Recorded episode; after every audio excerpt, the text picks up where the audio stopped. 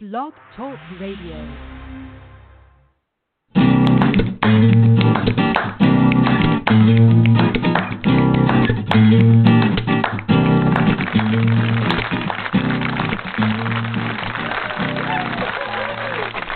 Welcome to Thursday night at the Speakeasy Cafe.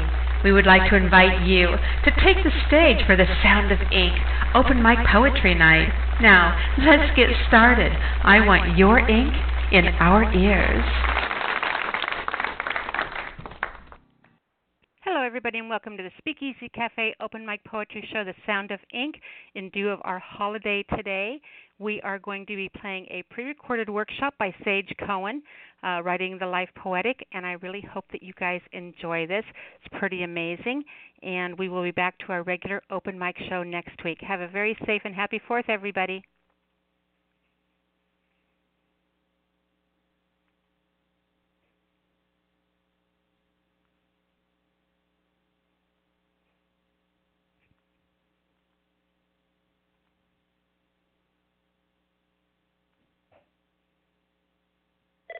You've reached the high fashion hotline. Help! My family's hosting an epic Memorial Day barbecue, and we need to look as legendary as our spread to kick off the summer right. Get to Old Navy. Old Navy? Yep, starting tomorrow. Splash into summer with an incredible 50% off all tees, all tanks, all shorts, all dresses, and all swimwear at Old Navy and OldNavy.com. Wow, 50% off all those styles? Now that's epic. So is this. Tees started at just six bucks, but hurry, it ends Monday. 50% off and tees from six bucks? Old Navy, here we come. High fashion, Old Navy. Valid 525 to 528. Excludes clearance, active, licensed flag products, and men's packaged. Blog Talk Radio.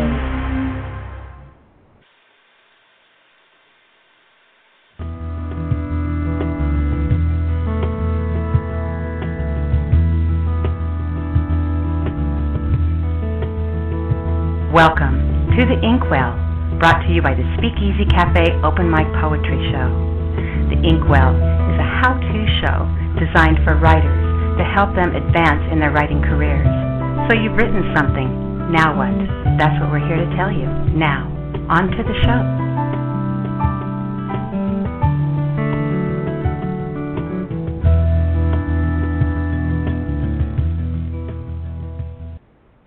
Welcome, everybody, to the Inkwell. I am so excited to be here tonight, and I'm happy to see all of you here as well.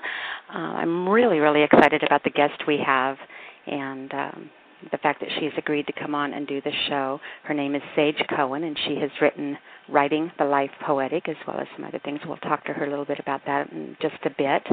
Um, but I wanted to let you know that uh, I, I'm really grateful that she has agreed to come on and do this workshop for you guys. Normally, her workshops run about $250 a person to attend, and she's doing this free of charge for you poets. And you guys are absolutely going to adore her. She's an amazing, effervescent person and just a, a thrill to talk to, and you're in for a real treat. Um, I'm going to go ahead and bring her on, but I wanted to share a little bit of information with you first. Um, let's see, I've got her little bio here. I've got to read that. Oh, where do I start? She's done so much. Um, the the workshop she's going to do today is called Writing the Life Poetic. It's an invitation to read and write poetry. Um, she's that was a, a book that she's just that she has uh, published, uh, and it was uh, put out by Writers Digest Books in 2009. And she also has some other books, but I don't want to get into that. I want her to be able to tell you a little bit about that as well. Um, in 2009, Sage wrote four monthly columns about the craft and business of writing and served as a poetry editor for Voice Catcher 4. Currently, she is a columnist for Read Write Poem and the publisher of Writing the Life Poetic Sign. Um, she has won first prize in the Ghost Road Press Poetry Contest, which is pretty amazing. Been nominated for Pushcart Prize and has been awarded a Soapstone residency and that is a huge deal as well. She holds an MFA in creative writing from the New York University and a BA in comparative literature from Brown University. Um, she teaches widely at conferences, libraries, universities, bookstores, and online. And today she is here with us. So I am very, very excited to introduce her to you. And uh, let me see if she's with us. Sage, are you with us, hon? I am with you. Welcome, dear. Thank you so much. It's so wonderful to be here. Thanks for having me. it's been a hectic morning. I'll tell you what. We've been we've had it. Sage and I have been going back and forth all morning on, on emails and and um, and uh, phone calls and stuff. But one of the things that uh, is a result of that, which I am very, very excited about, is Sage has agreed to come on back onto the show with us, back onto the Inkwell, on March 30th to do a question and answer show.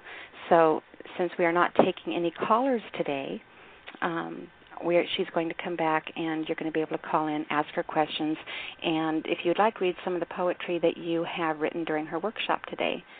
So, um, without any further ado, Sage, I want to uh, make sure that you get a chance to talk with everybody, and um, if you want to maybe give us kind of an idea of, uh, well, actually, you know what I'd like to do first?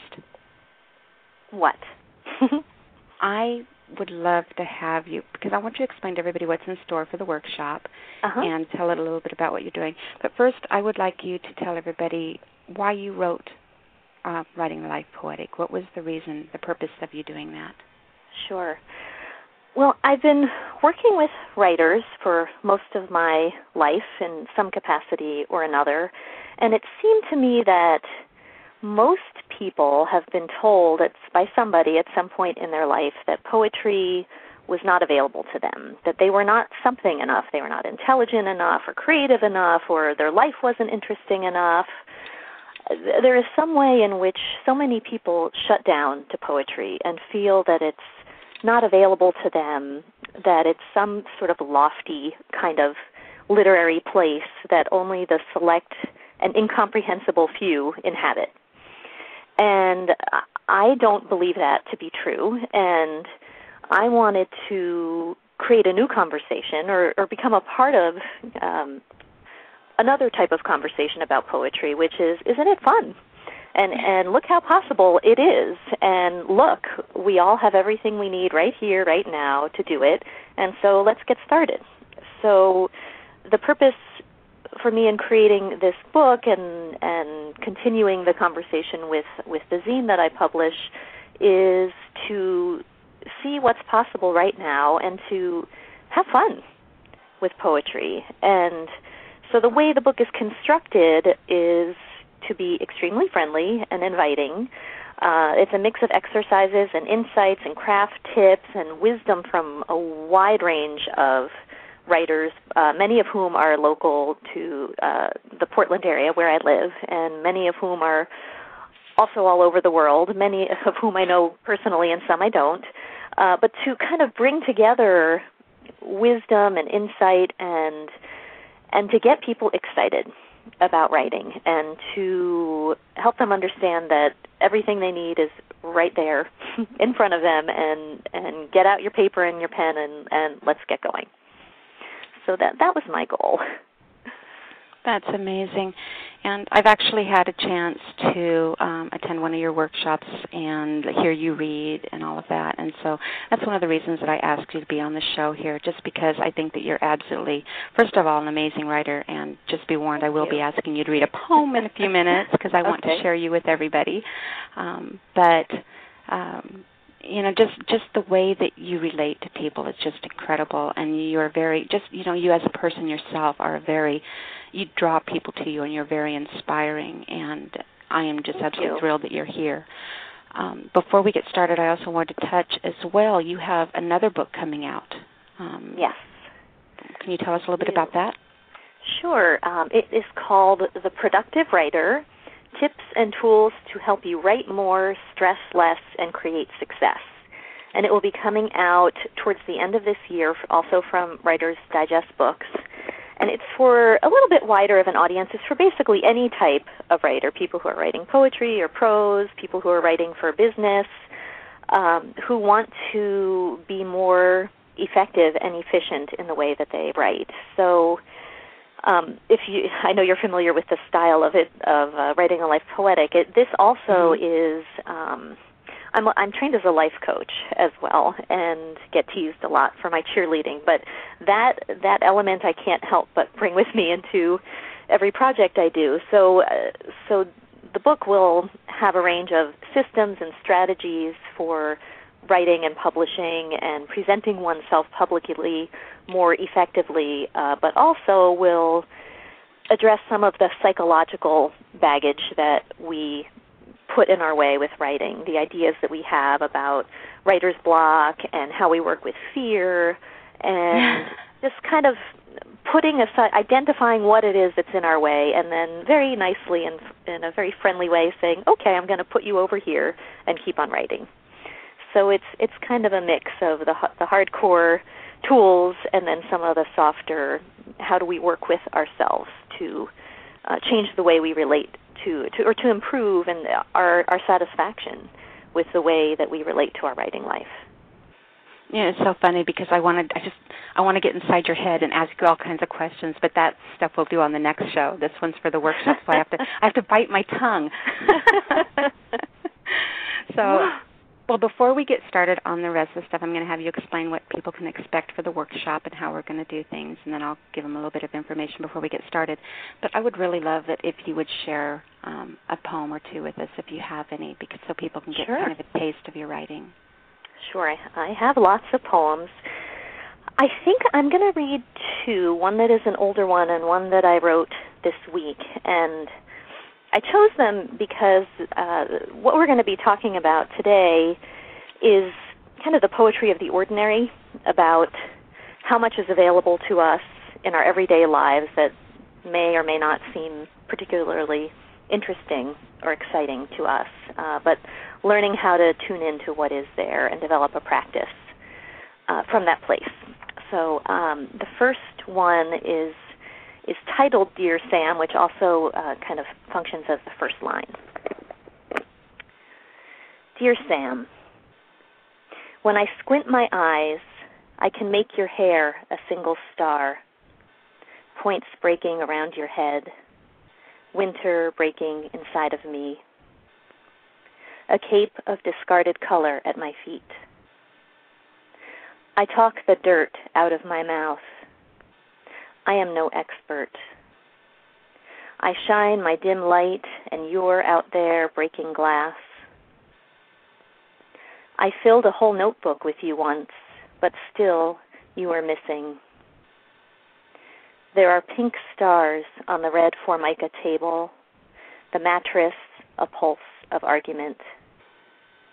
Next year, New York will be different, but tonight the moon is a white spine, and a small candle burns our shadows into the wall. That was incredible. I've not heard that one before. Is that one in your poetry book? It isn't.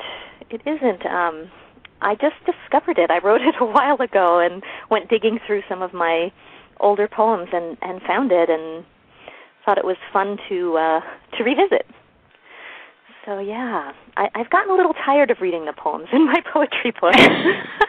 um, that was I others. cannot tell you how much I love that poem.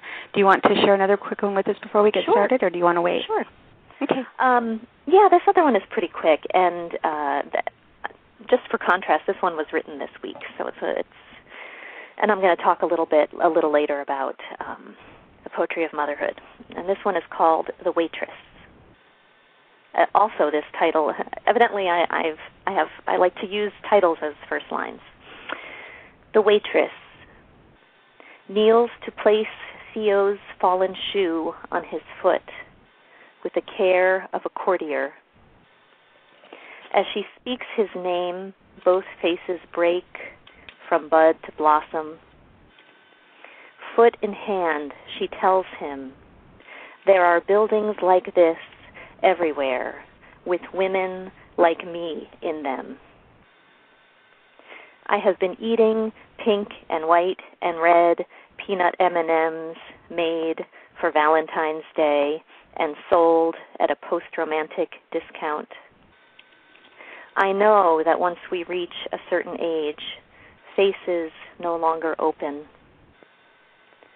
I press the cut flower of this promise to my chest, clutch the menu, quietly say into the space where I just asked for pancakes. May my son always feel welcomed simply for walking into a restaurant, sitting down, dropping his shoe. I now is that one in your book? This I wrote this week. oh no. Okay. so I'm assuming that uh, you have another poetry book coming out soon as well. Let's assume that, yes. awesome. Well, I'm real excited that you're going to be when we do the next show because we'll be able to talk to you a little bit about so many different facets of the fact of, of, of you publishing the Zine, of you being a writer. Um, I know that you've self-published. I know that you've had books published by a public a publishing company, all kinds yeah. of things, and you're just going to be a plethora of information for me to pluck from your brain and share with everybody. so I'm real excited about that, but we won't do that today. Okay. That's myself keeping myself in rein.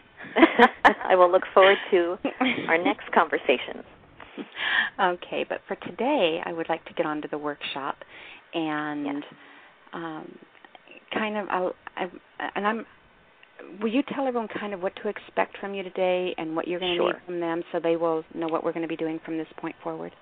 Sure.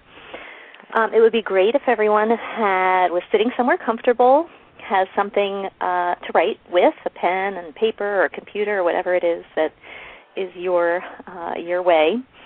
And we're going. It's going to be a mix. I'm going to be um, lecturing a little bit, sharing some ideas and thoughts and and tips. I'm going to be reading a few little snippets from my book, Writing the Life Poetic. I'm going to be weaving in a lot of poems, some of which are are from Writing the Life Poetic. And when I am referencing that book, I'll give you page numbers if if you are also reference, referencing that book, so you can read along. Um, I think poems are the best teachers, so I will be sharing those to illustrate uh, my various points. And then there will be uh, a handful of exercises woven in along the way. And I just want to say that I'm, I'm particularly excited. A lot of the teaching that I do is online, and uh, folks are kind of in their own space by themselves writing, and then we come together every week to share. And there's there's something really exciting that happens knowing that we are all together right now or folks who are going to be downloading this and doing this later that that something something special happens when when people who care about something collectively are doing it together. So Nyla, I want to thank you for creating this space for this incredible opportunity, this incredible community to gather and think about poetry together and write poetry together and I'm really happy to be a part of it. Oh, we're thrilled. You have no idea. I've been twirling and doing cartwheels all week long, and yeah, I'm gonna, I'm going to get me a little Sage Cohen groupie T-shirt. Which is fun. Yeah, that would be awesome. Okay, poets. Just to kind of let you know how the show is going to run today, I'm going to turn the turn it over to Sage in a moment. She's going to take over the show and start her workshop. The way that we've designed today's show is, I want to. You know me, I talk a lot. I want to get as much information packed into this for you as possible.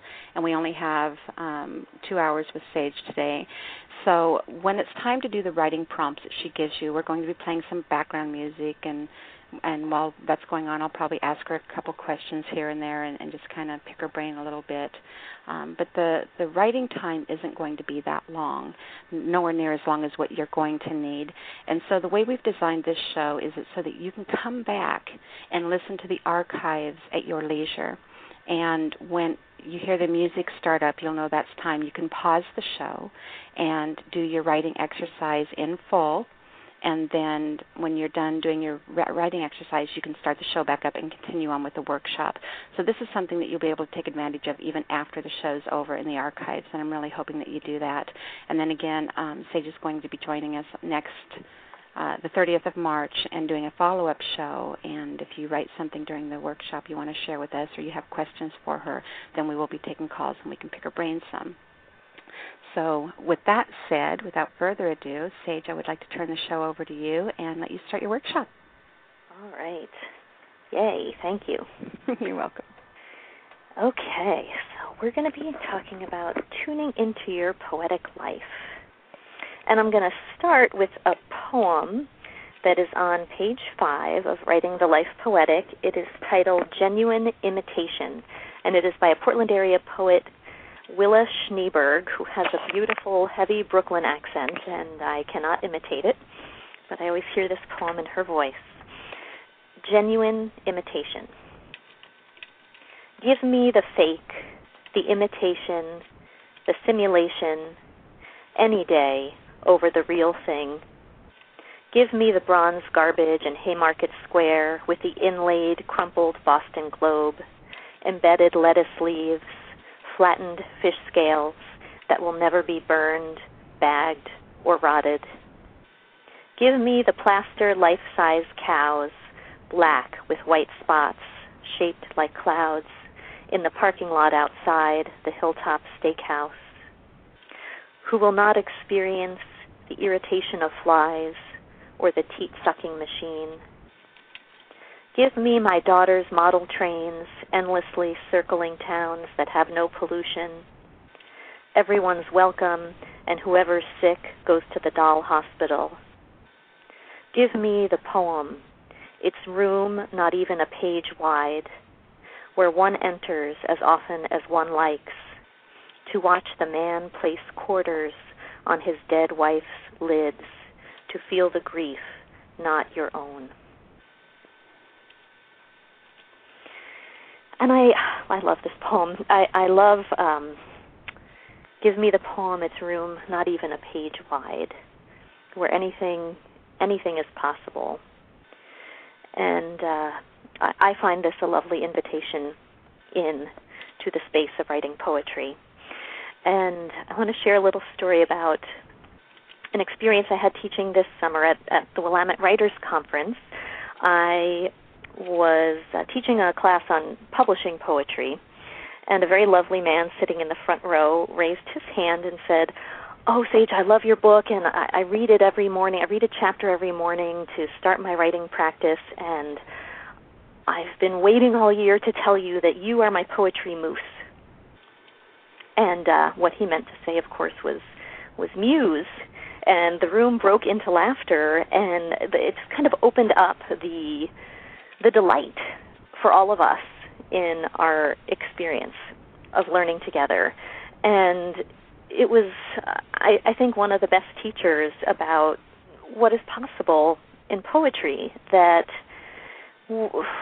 it's so easy to get lost in the seriousness of wanting to do something well.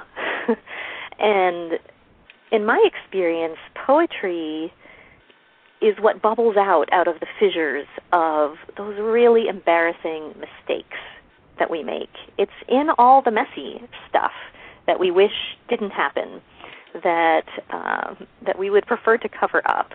And so this class, it, was the moose became a metaphor that ran through this whole class, and we still communicate with each other by email about being warrior moose and it's it's become a fun a fun metaphor for me. And and uh I write about in I write about mistakes in writing the life poetic and how much how much juice there is in in mistakes. Uh, there, uh, my friend Austin came back from Japan with a sweatshirt that said "Angel Potato," and I just thought that was a really a really beautiful invitation to contemplate what an angel potato might be so uh, so my invitation uh, throughout this workshop and just in general as we are uh, tuning in to the poetry of our lives is to really savor the mistakes, the accidents, uh, the things that are synchronistic that we weren't expecting or planning for. And I'm going to read um, each chapter in Writing the Life Poetic starts with a a brief essay, um, either a philosophy or a little bit of instruction, something to kind of uh, set the tone of what the chapter is all about. And I am going to read uh, the chapter To Thine Own Self Be True, and it's on page 242.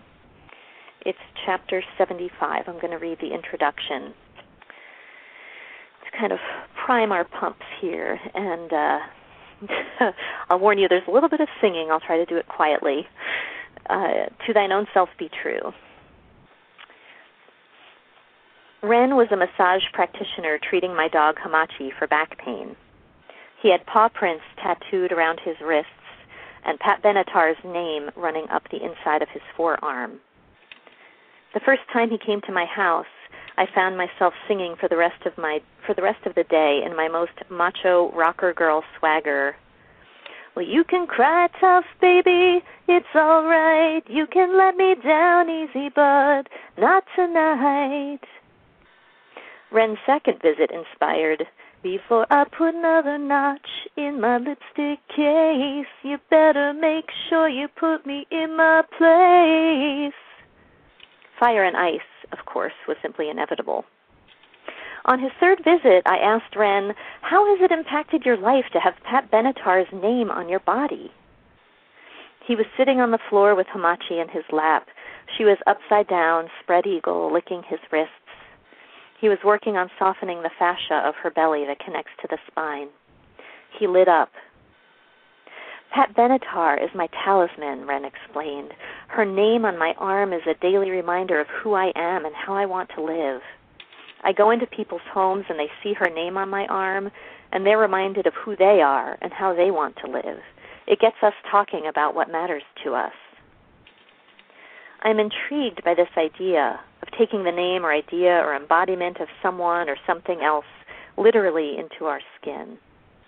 Living alongside your life, these words perhaps provide a kind of parallel perception, a harmony playing counterpart to the main melody of your form and function, an aspiration or value to which you have assigned yourself, against which the beating of your own heart aligns or collides.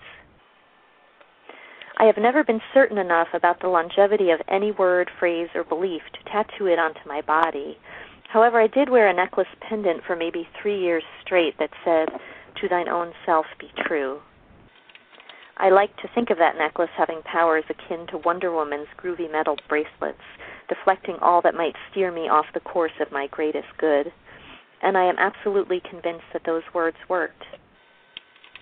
Over my desk hangs a framed piece of art that my mother gave me maybe 20 years ago that says, The act of writing is the art of discovering what you believe.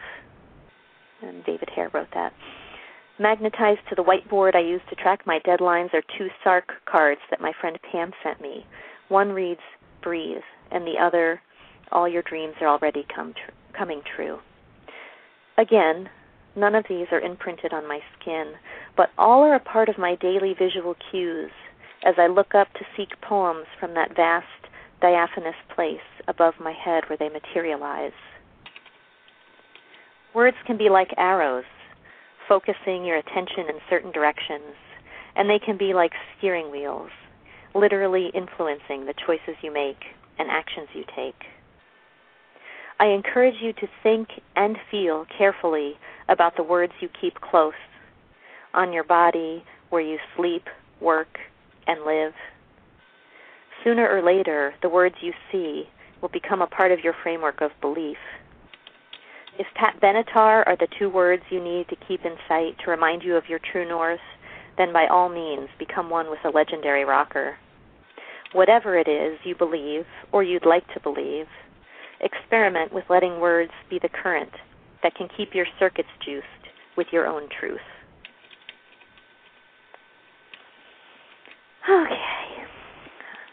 So now, the, if, if, we were live, I would be um, asking a few questions, and so I will.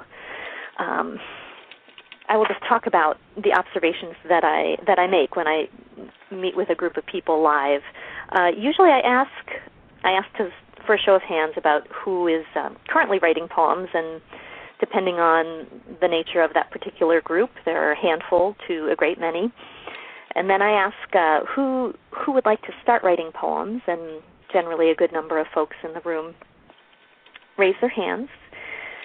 And then I ask, um, I'm wondering how many people here once wrote poems but then got happy. And usually everybody laughs and pretty much everybody raises their hands. And uh, this is a one of a one of my uh, one of the points that I like to cover everywhere I go. Uh, we have this idea that poets need to be miserable, and that if we are not unhappy, we don't have anything to write about, and so we may as well just give up. And I I don't believe that's true, and I like to invite other people to consider alternatives as well. I think that what is true about unhappiness is that it gets our attention and that poems happen in the space of paying attention. So that it's not that we require pain to write poems, but that it's a natural starting place for many of us. And from that place, there are many, many ways to engage the poetry of our lives and to cultivate that quality of paying attention. So for the past for the past two years, uh, I guess more at this point, I have been asking myself, what does it mean to live and write a poetic life? And it's for me, it's boiled down to receptivity. That poetry is possible when we're receptive. And uh, Webster's dictionary defines receptive as willing to accept, receive, and transmit stimuli. And receptivity for me is is is what the po- poetic state of mind is all about. When we have a practice of observing and feeling into and considering our lives and our world, this benefits us and our work because we don't just see things as they are, we see them as we are. And I'm going to share a poem that I think illustrates this well. Uh, it's called The Summer Day by Mary Oliver. Who made the world? Who made the swan and the black bear? Who made the grasshopper? This grasshopper, I mean, the one who has flung herself out of the grass, the one who is eating sugar out of my hand, who is moving her jaws back and forth instead of up and down, who is gazing around with her enormous and complicated eyes. Now she lifts her pale forearms and thoroughly washes her face. Now she snaps her wings open and floats away. I don't know exactly what a prayer is. I do know how to pay attention, how to fall down into the grass, how to kneel down in the grass, how to be idle and blessed how to stroll through the fields, which is what I have been doing all day. Tell me, what else should I have done? Doesn't everything die at last and too soon? Tell me, what is it you plan to do with your one wild and precious life? So I, I love this poem. I think this poem is a is a wonderful antidote to uh, the idea that we need to be unhappy to write poems. And it reminds us that paying attention is and enjoying ourselves as we do is really all that we need to inhabit a poetic state of mind. And it reminds me that poems invite us to be and not do.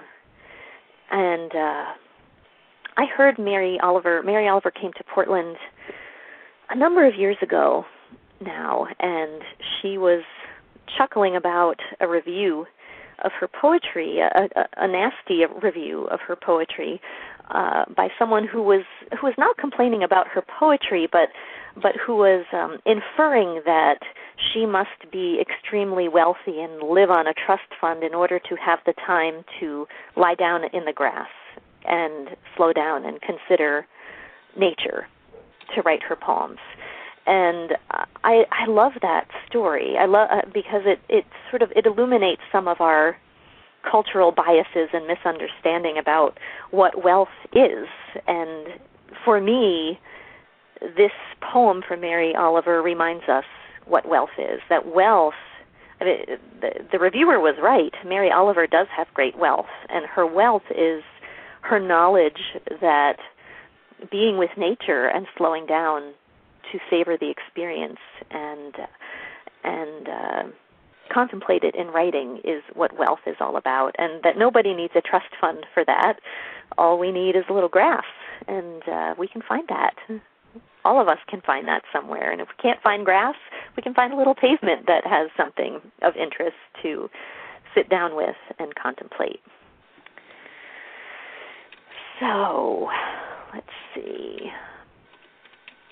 So today's today we're going to do some exercises that are all about paying attention, awakening our poetic sensibilities, and sourcing poems from that place. Another common misunderstanding that comes up a lot for me with students and seems to come up for a lot of people who are facing the blank page of poetry is this idea that their ordinary life is not interesting enough to write poems. And uh, it was an idea that I held for many years, even as I was writing poems. Um, sort of in parallel with my practice of writing poems, I thought uh, I'm just I'm just this boring uh, teenager in in the suburbs with nothing out of the ordinary happening in my life, and yet I was drawn to write poems. And the truth is that lives, especially the lives that appear ordinary on the surface, are full of unnamed wildernesses that are waiting to be unearthed.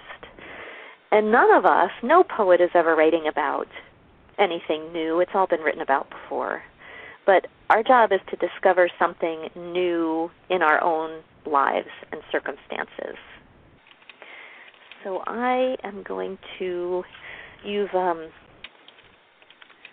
you've you've heard one of my disappointment in love poems. I'm going to share a uh, a satisfaction in love poem that's just just an ordinary moment that um, that moved from experience to poem just through paying attention. It's called Nagoon Berries. The thorn bush holds her secrets low to the ground. In the privacy of rain, we kneel together, heads bent to the berries lush with leaf and hush.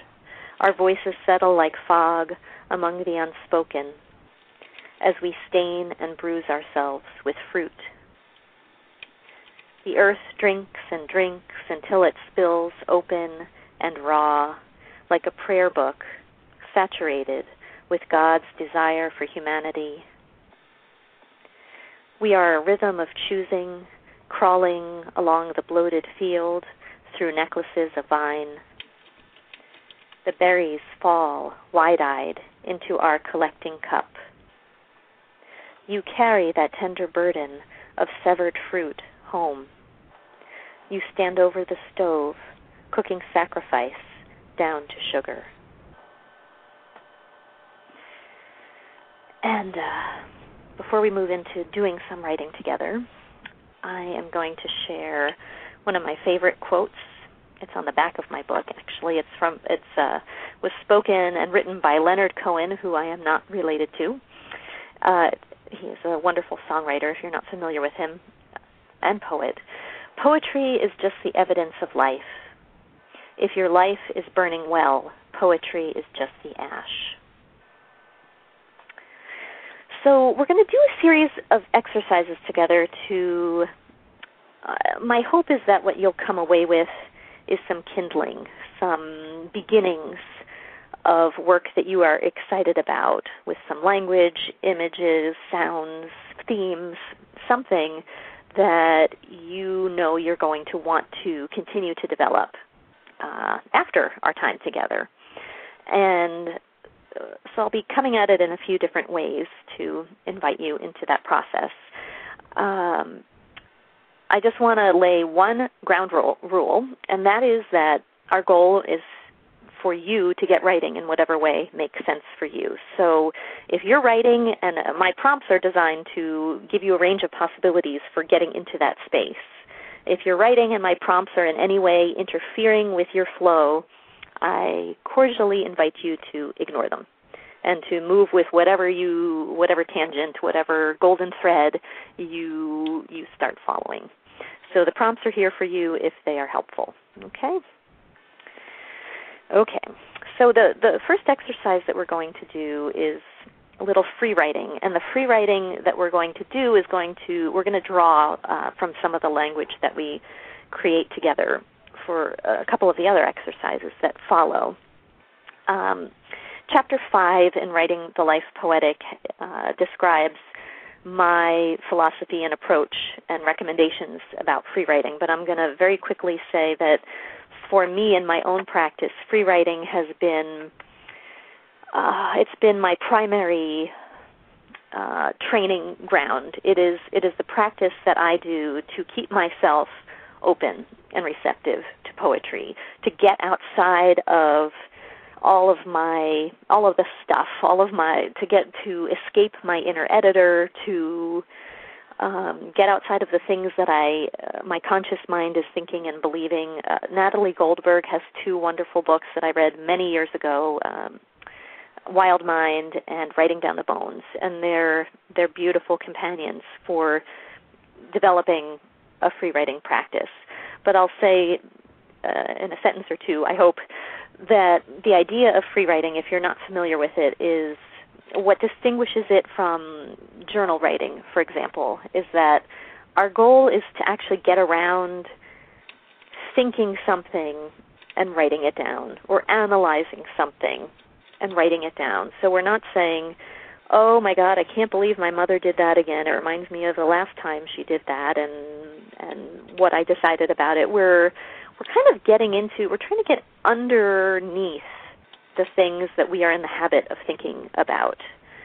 And the idea is you put your pen to the paper and you don't stop moving. So the the process of sort of automatically keeping the hand moving. And this is one that I think handwriting works even better than than typing at a computer because there's something about the physical act of writing and being in motion with with your hand to to sort of serve up the the unconscious in a way that that can be more that can be surprising that can be freer the idea is to free ourselves up in our writing. Uh, we're we don't we're not trying to be to impress anybody here. We're just I, I think of free writing as like weightlifting or jogging. It's a way of sort of keeping ourselves in condition to um, to access the language and imagery and music that that wants to come through us. So hopefully that is enough information for you if free writing is something that is not familiar to you. And to get folks started, you can begin a free writing anyway. Uh, a lot of times a lot of times folks uh, like to start with some kind of prompt to give them some direction.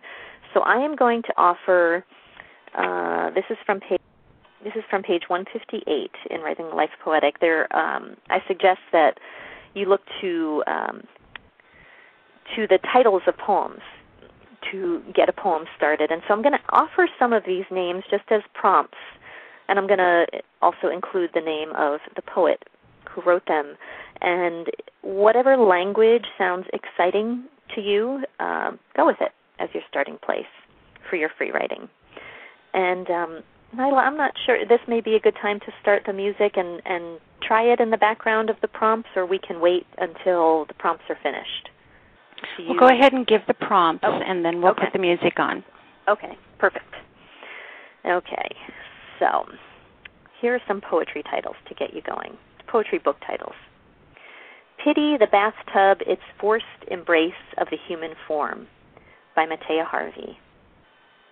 What Do Women Want by Kim Addonizio. More and More, I Am Vladimir by Walid Bitar. The Zero at the Bone by Karen Holmberg. Sunday Morning by Wallace Stevens. Monet Refuses the Operation by Lisa Mueller.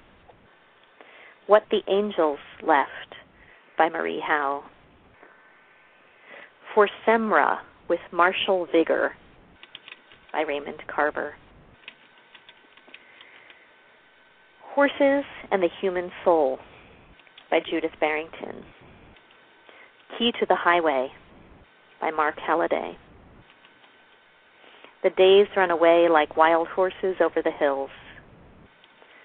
Charles Bukowski.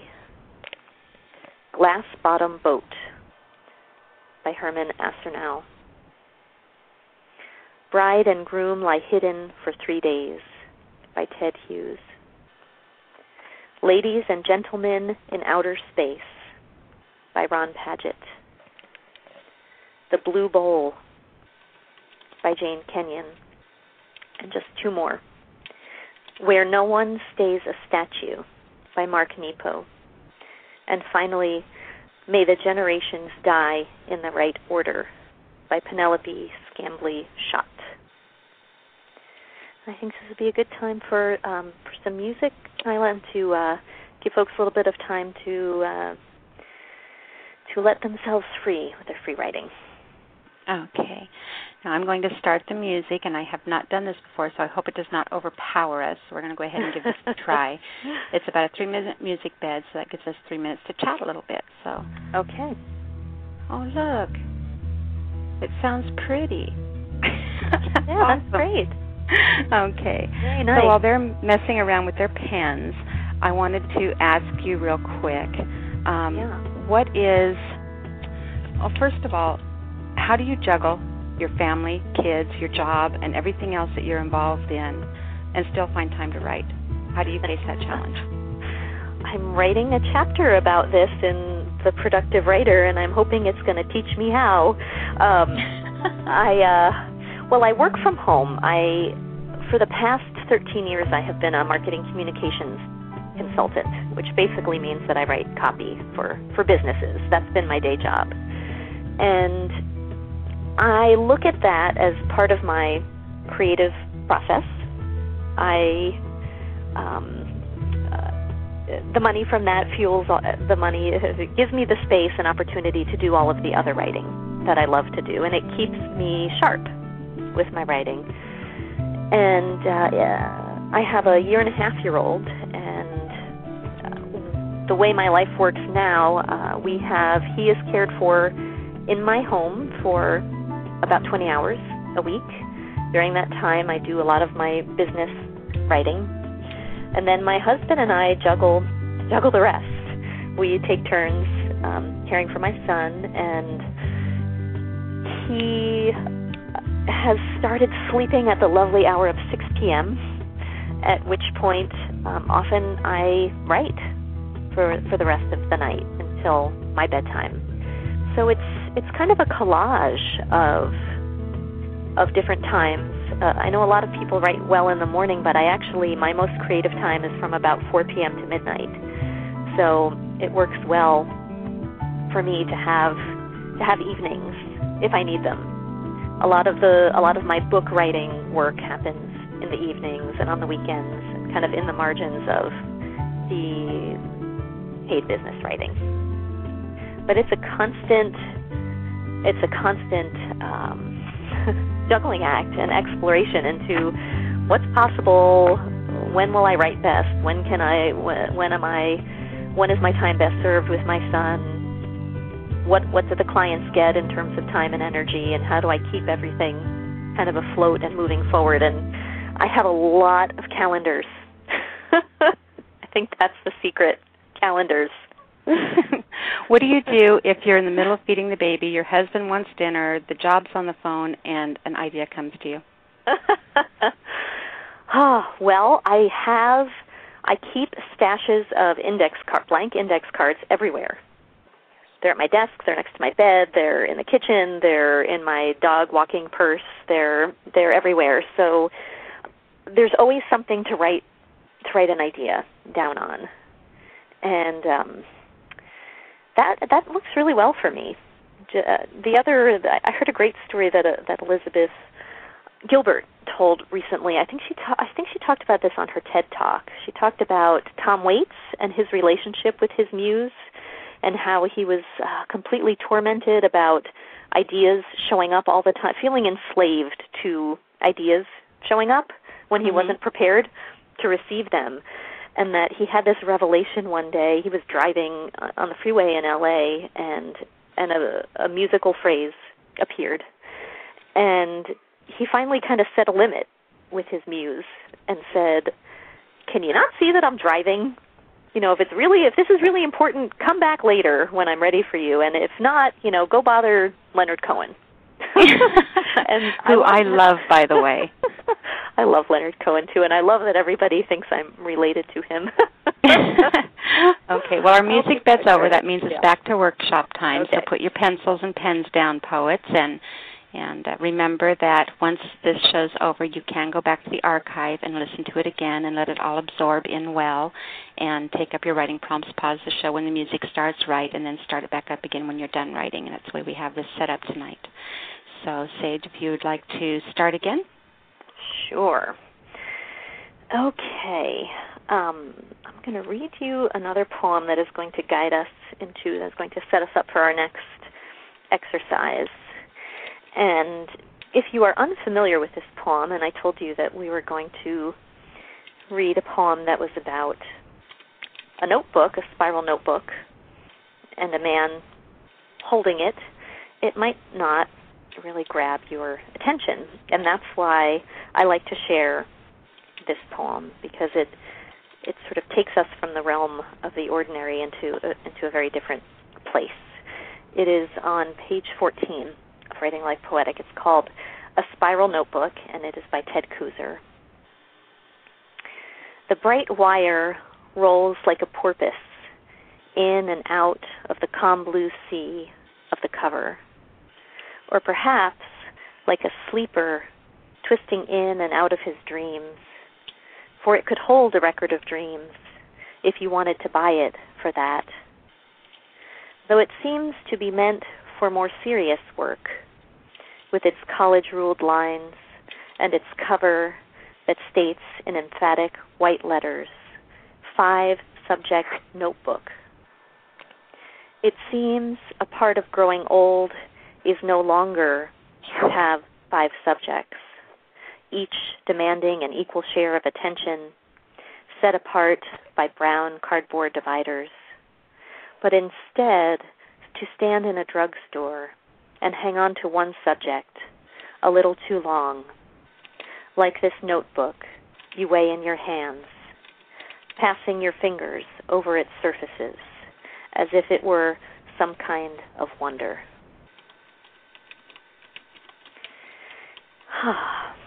I I love how this poem takes something absolutely ordinary and makes it transcendent. Uh, a man standing in a pharmacy becomes a meditation on old age. And I think that that is the incredible alchemy of poetry is that we bring to our world ourselves and through the lens of our own listening and, and observing and feeling and associating, we end up somewhere that we don't expect and that we would not likely ever get to without the vehicle of the poem to take us there. So I'm going to do a little exercise inspired by our friend Ted Kooser by this poem. I'm going to give a series of prompts, and then we'll have a little music following the prompts to give you some time to get those first little pieces of kindling together for, for this fire. And here come the prompts. Write down three places you go to regularly in the course of your day or week. Make a list of five everyday objects you might see in each of these places, the first ones that come to your mind. I'm going quickly because we're on the radio. Normally in real life I'd give you a little bit of space. So if you have the opportunity to go back and listen at your at your own pace so you have time to actually write some of this down, that might that might be helpful. I apologize for kind of speeding through these. If each of these objects, these five objects that you just wrote down, were an animal, what would they be? And I really encourage you not to be logical here and just write whatever comes first when assigning animals to these objects. Circle five words or phrases that interest you from your free write. Write down five things you believe. And they don't have to be five things that you literally believe. They don't have to be true. Um, write down three questions that you have. And think of Mary Oliver's questions from her poem that we read a few minutes ago. and then when you have when you have all of these notes, circle one thing, at least one thing from each list, whatever appeals to you, whatever word or phrase appeals to you most from each of these lists. Don't think too hard. Just grab whatever whatever calls out to you. And then work with this list, weave it together into a poem and see where it leads you. And Nyla, I think this would be a good time for a little music. Okay. Start the music bed again, and I have another question for you. Okay. How did you get started writing? When what is your earliest memory of writing? What made you start writing? What happened? You know, it's it took me a very long time to have any self-consciousness about the fact that I actually was writing. It's kind of a strange thing. It was so much uh, uh, so much my way of making sense of my life that uh, I've always I've always done it. Uh, I think pretty much from the time that I was able to write, it became my way. Um, I, I started I started vigorously trying to make sense of what poetry was and how to do it at a at poetry in particular uh, at about age 14 and I didn't I wasn't doing it in any kind of I was doing it alone by myself sort of secretly and didn't have any kind of context for for learning outside of just reading poetry and trying it myself. And it was about a decade later that it finally occurred to me. I was I think 23 and I I just had this aha moment where I said wow I write poems every day I wonder if I'm a poet and you know, it sounds really goofy, but I just I didn't I didn't have any sort of external ambition with it. It just I had I had a lot of drive to do it and to do it well, but just just for the satisfaction of doing it. And so it never occurred to me to think about myself kind of from the outside and kind of what that uh, that I might actually be a poet. So it was a long, slow, slow process of identifying that way. And even after attending graduate school, I, I often would forget. It, it's it's a it's a strange thing. It, it it took me a very long time to kind of come forward and and claim it for myself and start to take my training. I guess I always took it seriously, but to um, to honor it to get some formal academic training and to continue to learn and to continue to build community in ways that have nourished me throughout my adult life. Did that answer you always, your question? yeah. Have you always been supportive as supportive as a writer, or did you ever find challenges with that? Supported by by other people. Mhm. You know, I I never I don't think I ever really needed because my pro- my own process was so internal. I don't it didn't matter. I think one of the things that was really strange for me actually was when I I, I was um, given a, a, a fellowship to to attend NYU, and suddenly because the external world had validated me in that way, suddenly people who who had known me for a very long time and knew that I loved to write suddenly said, "Oh, you must be good." You know, somebody has said, some you know, some or institution has said that you're good, and it was a little confused. It was kind of disorienting for me that that uh, that people's view of me was um, so dependent on sort of getting a stamp of approval from outside from the outside. But I, I think that one of the absolute most important things to me in this chapter of my life is is the community of writers that I have here in Portland and and at this point kind of around around the world, but it's developed very slowly the the community. And there the the feeling of possibility that comes in from knowing other people who are doing what I'm doing, who care about what I care about, who are having various successes doing it, learning from them about how they do it well and sharing our delight is is such an important part in, in this chapter of life for me, and it's something that I always encourage people to explore for themselves. A lot of writers say, "I'm, you know, I'm a loner. I don't do that," and online communities like this one that you are cultivating it, do, it doesn't need to be people where you live. Not everybody has access to people who write where they live but there's so many ways today to connect with other people who care about what we care about. And so much more seems possible to me every time i do.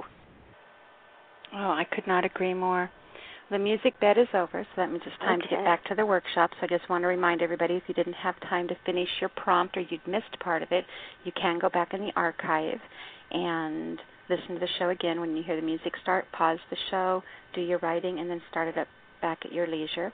I want to remind everybody you're listening to the Inkwell brought to you by the Speakeasy Cafe Open Mic Poetry Show, and Sage Cohen is our guest running the Writing the Life Poetic Workshop. And Sage, if you'd like to continue. I would. I'm going to um, share another poem that will lead us into our next exercise. It is a William Stafford poem, and for folks who are not in the Portland area and who may not be familiar with William Stafford, I, I encourage you to to check him out. He is he is one of our great teachers and wise people not just in poetry, but in the integration of his life with his poetry, the humbleness, the the clarity of of being, uh, and the the peacefulness, the um, sort of moral fortitude. He he's one of my favorites, and every time I come across a poet who who is who seems so well integrated with who they are and how they write, I I like to encourage people to check them out for themselves. So William Stafford, this this poem is titled From the Wild People. Time used to live here. It likes to find places like this and then leave so quietly that nothing wakes up. Whenever a rock finds what it likes, it hardly ever changes. Oh, rain can persuade it, or maybe a river out looking around, but that's the exception. They say there was a time when rocks liked to dance. You can see where that happened great piles of old partners that got tired of each other. Now and then one stirs when nobody is looking. Then it stops and looks away, humming a little tune. In the mountains, you can see those nonchalant rocks. Some of them should have stopped sooner. They're haggard old wrecks, friendless, and often just slumped around wherever they fell. And I, I chose this poem because I think a really fun and satisfying and surprising way into poetry is to get outside of our literal selves and our literal literal experience and to just invent something to to approach our world in uh, in a sort of a strange and unexpected way. And I think Stafford does this well in this poem. And we're going to I'm going to offer a series of prompts now. Again, this is going to move quickly and following this series of prompts, you'll have a little time to write. So look around you, wherever you are, and you may want to grab something for I, I want you to choose an object. One that you see, one that pops into your head. Uh, it doesn't need to be anything fancy, but whatever whatever it is that um, that calls to you right now, write it down. And we're going to consider this object from a variety of different points of view. So, what, what kinds of shoes does this object wear? What does it eat for breakfast or dessert? Where does it live? Who are its friends? How does it sleep? Where does it go on vacation? Who is its big brother? What is its middle name? How does it sing? What does it taste like? Who does it love? What does it want you to know? What did it borrow? What country, state, or neighborhood does it live in? What does it believe? Who is its favorite movie star? What kind of music does it listen to? What do you admire about this object? What do you hate about it? Who in your family does this object remind you of? What grade is it in school? What does it dream about? Who would this object vote for as president? And what does it want to be when it grows up? Where does it belong? And where doesn't it belong? Who is its best friend? And what does it do when no one is looking? Okay, Nyla, I think it's time for music. That's pretty awesome writing that about an inanimate object. It's fun, isn't it? it is. I'm looking around the room and all I can see is quill pens and journals. okay, let's start up the music and I have another question for you. Okay. One of the things I wanted to ask you is how has writing molded who you are as a person and what kind of responsibilities do you feel come as or come from being a writer? Hmm. How does how does being a writer define you as a person? I think you know, I, at this point, I'm not sure how I would know what I think if I didn't write. I, I feel like I need, I need that, I need the process of writing to digest my experience and to sort of frame it for myself. So a lot of the forgiveness and making peace that I do with what is hard for me sort of gets processed through the machine of my writing and sort of arrives at a at a place of acceptance. Um, that's been one of the most important vehicles, uh, most, one of the most important things for me about my relationship with writing. Um, it also, I've been thinking about this um, for the for the first probably 14 months of my son's life. He he slept. Uh, he woke up every two to three hours around the clock and those nighttime hours as the months wore on became very, very hard for me. And I became aware of sort of the training, the training that I had, the almost the, the spiritual discipline that I had from my writing practice of working with what was hard and just knowing enough to uh, shift from the place of whatever my mind was saying, whatever noise my mind had about how hard it was to be so exhausted all the time and to be waking up and to be in service to my beautiful baby, was to just pay attention, was to show up and just really witness, really be there for each moment, um, especially the hard ones. And to move from uh, being uncomfortable to just sort of being being there to paying attention.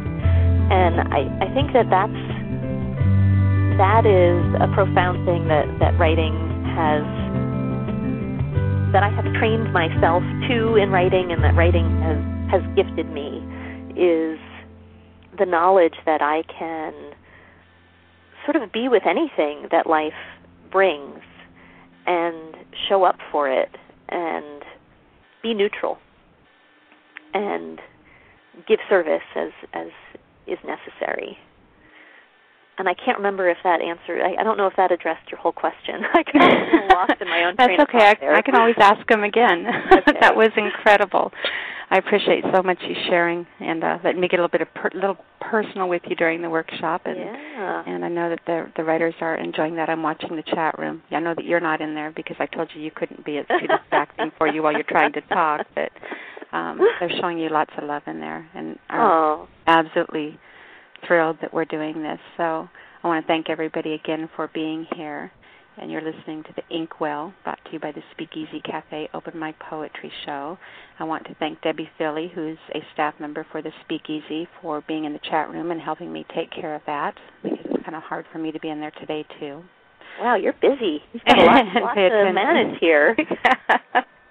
Multitasking. Mm. but now it's time to get back to the workshop. So, Sage, if you'd like to continue. I would. I am going to read a third poem, well, a third poem specifically for the purposes of of, uh, of us writing together.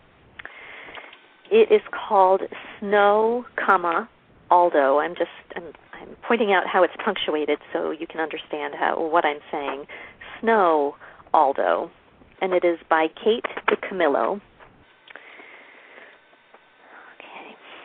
Once I was in New York, in Central Park, and I saw an old man in a black overcoat walking a black dog. This was springtime, and the trees were still bare, and the sky was gray and low, and it began suddenly to snow. Big fat flakes that twirled and landed on the black of the man's overcoat and the black dog's fur. The dog lifted his face and stared up at the sky. The man looked up, too.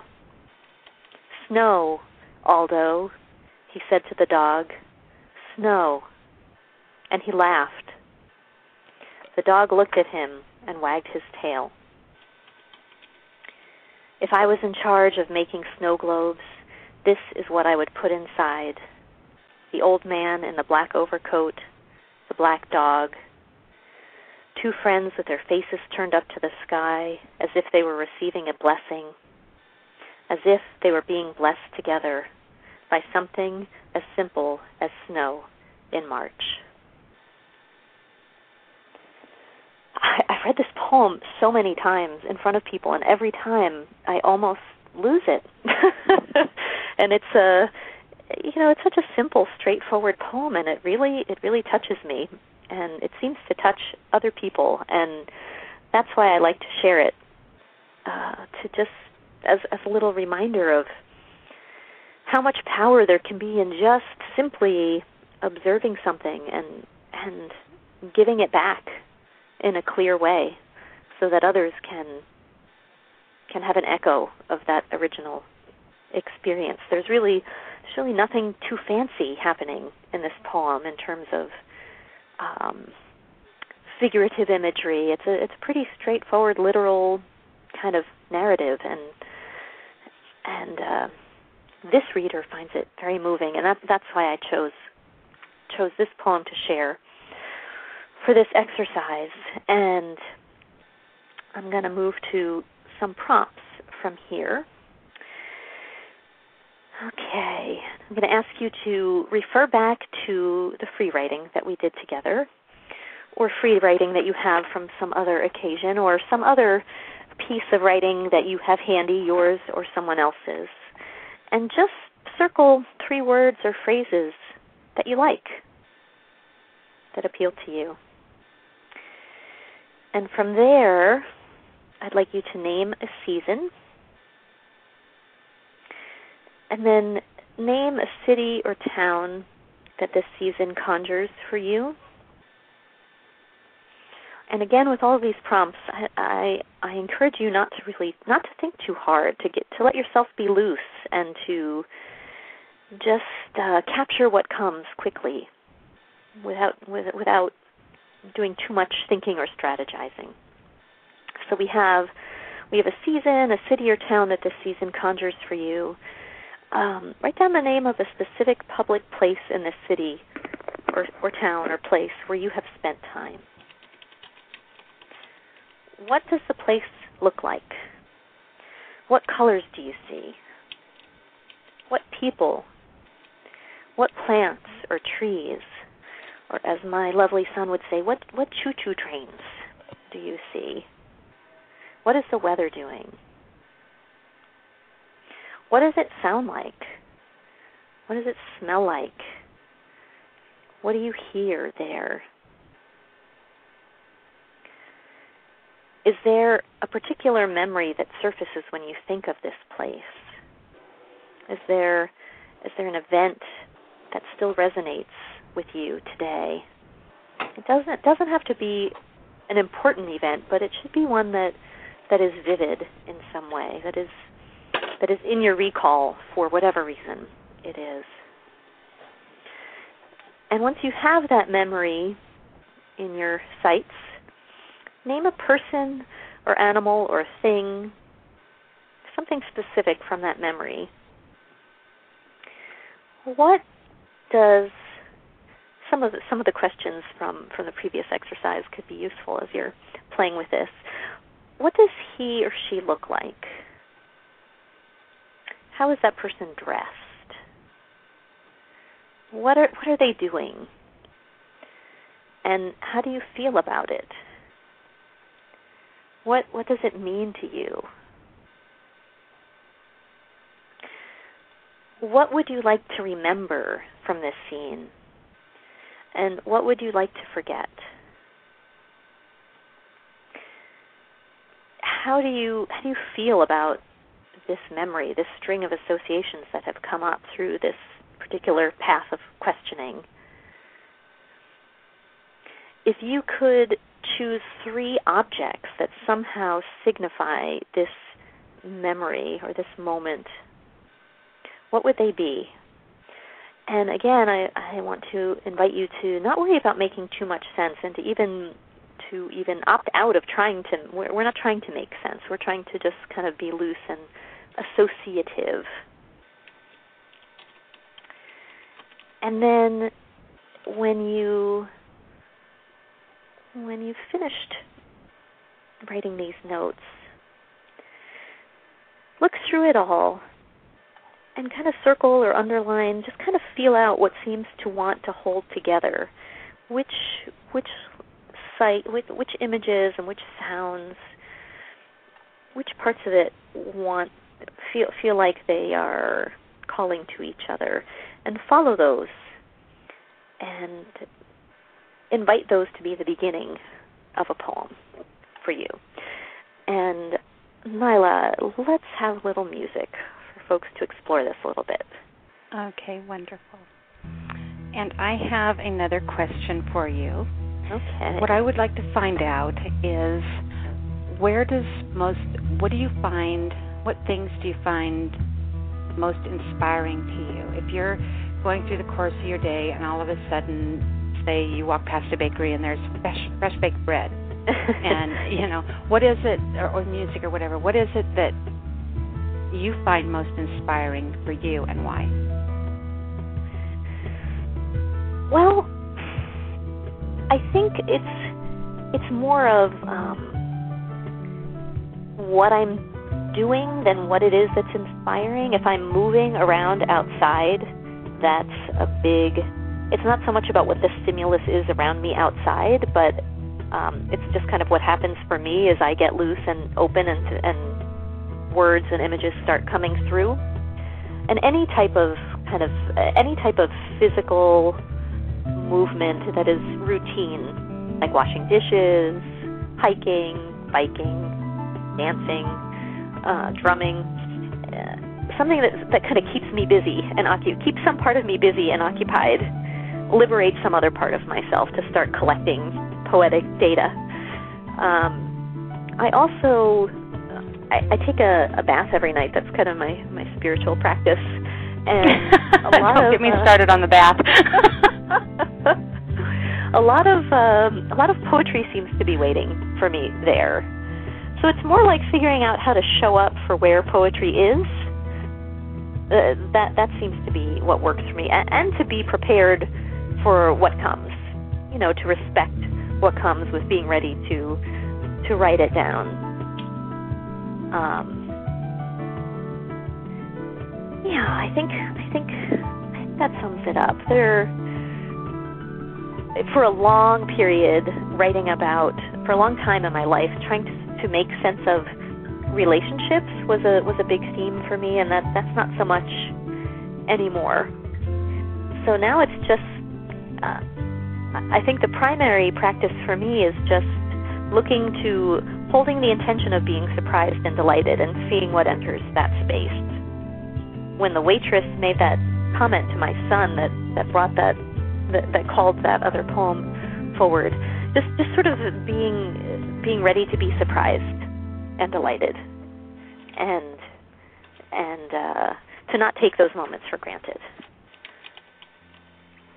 That's a wonderful answer. I am so looking forward to you when when you uh, join us again on the 30th, and we get to have people call in and do a question answer, and I I really get to pick your brain more because seriously mm. hard for me to keep my mouth shut. If you knew me, you would understand. knew me better, you'd understand. Because I just oh, want to ask you I, everything. Yeah. okay, now back to the workshop. Hmm, okay. Excuse me, I'm going to clear my throat for a moment here.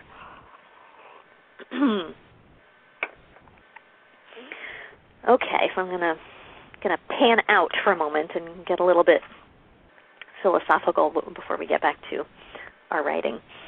So, what I believe and what I hope we're all experiencing together here in our in our writing spaces where we all are individually doing our thing and collectively contemplating poetry is that when you approach life in a receptive when you get in when you figure out whatever it is for you that lets you uh, be receptive to poetry and when we welcome experience in a poetic state of mind that we can find a moment of grace in any life circumstance.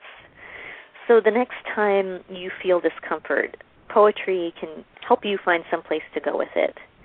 And the next time you are feeling that incredibly uncomfortable itch poetry can help you enjoy you know you can enjoy scratching it by entering it entering the space of poetry.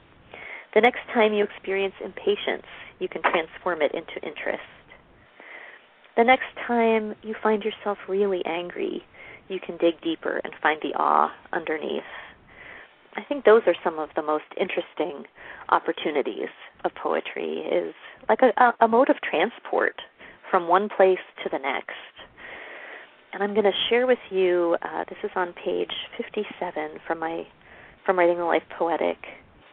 It's a Sharon Olds poem. It's a somewhat uncomfortable poem. Uh, it's a poem that takes takes a, a, a really difficult memory and and brings it someplace else through the journey of the poem to a moment of grace. It's called The Elder Sister by Sharon Olds when I look at my elder sister now, I think how she had to go first, down through the birth canal, to force her way head first through the tiny channel, the pressure of mother's muscles on her brain, the tight walls scraping her skin. Her face is still narrow from it, the long, hollow cheeks of a crusader on a tomb, and her inky eyes have the look of someone who has been in prison a long time and knows they can send her back. I look at her body and think how her breasts were the first to rise, slowly, like swans on a pond. By the time mine came along, they were just two more birds in the flock, and when the hair rose on the white mound of her flesh, like threads of water out of the ground, it was the first time. But when mine came, they knew about it. I used to think only in terms of her harshness, sitting and pissing on me in bed. But now I see I had her before me always, like a shield. I look at her wrinkles, her clenched jaws, her frown lines. I see they are the dents on my shield, the blows that did not reach me. She protected me, not as a mother protects a child, with love, but as a hostage protects the one who makes her escape, as I made my escape, with my sister's body held in front of me.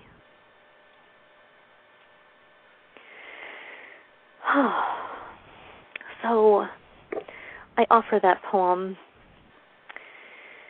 just as an invitation into what is what is possible for transmitting transmuting from creating a kind of alchemy from something that was out of our hands and really difficult to something that we get to shape in terms of our understanding and appreciation uh, and gratitude for what that what that difficult experience gave us ultimately. Excuse me. And I uh, along these lines I have another another poem to share. It's on page 79 of Writing Life Poetic. It's called Failing and Flying by Jack Gilbert. This is one of my favorites. Jack Gilbert is a poet who I just adore and encourage you to check out if you're not familiar with him. Failing and Flying. Everyone forgets that Icarus also flew. It's the same when love comes to an end, or the marriage fails, and people say they knew it was a mistake, that everybody said it would never work that she was old enough to know better. But anything worth doing is worth doing badly. Like being there by that summer ocean on the other side of the island while love was fading out of her. The stars burning so extravagantly those nights that anyone could tell you they would never last. Every morning she was asleep in my bed like a visitation the gentleness in her like antelope standing in the dawn mist. Each afternoon I watched her coming back through the hot, stony field after swimming, the sea light behind her and the huge sky on the other side of that. Listen to her while we ate lunch. How can they say the marriage failed? Like the people who came back from Provence when it was Provence and said it was pretty, but the food was greasy. I believe Icarus was not failing as he fell, but just coming to the end of his triumph. Ah, and I, I I share this poem for for a number of reasons. I love the line. I love I love it all, but I especially want to call out the line anything it's actually spread over a couple of lines. But anything worth doing is worth doing badly. I think that is that is profound wisdom for all of us. All of us who love poetry and write poetry are going to write it badly our whole lives and have those little moments of synthesis and magic where something comes together and our our original impulse and our revision kind of all coalesces into something magnificent. And that will always live alongside all of those poems that that don't work and may not ever work. And to remember that there is beauty and delight in, in all of it. And that the way we frame it is going to is going to shape how we live with what we're doing and what we're writing. And that how we choose to interpret uh, anything in life, including how we write our poems, how we li- how we shape our relationships, how we hold our memories, is kind of up to us, and that poetry is the lens that we have for for making that frame around our ideas and our experiences. So, so for me, poetry lives on that edge where comfort and discomfort meet. And it is that very subtle precipice where the known meets the undiscovered. And all that any of us need to do is experiment a little, be a little curious, and then pay close attention to what happens next. So whatever it is that we're facing, if it's a if it's what we believe to be a failed relationship, a death, a disappointment, we have two really powerful possibilities in the realm of poetry. We can write about it or we can read someone else's poem about it. And uh, both both are really satisfying paths if we choose them. I'm going to change direction a little bit thematically here. Um,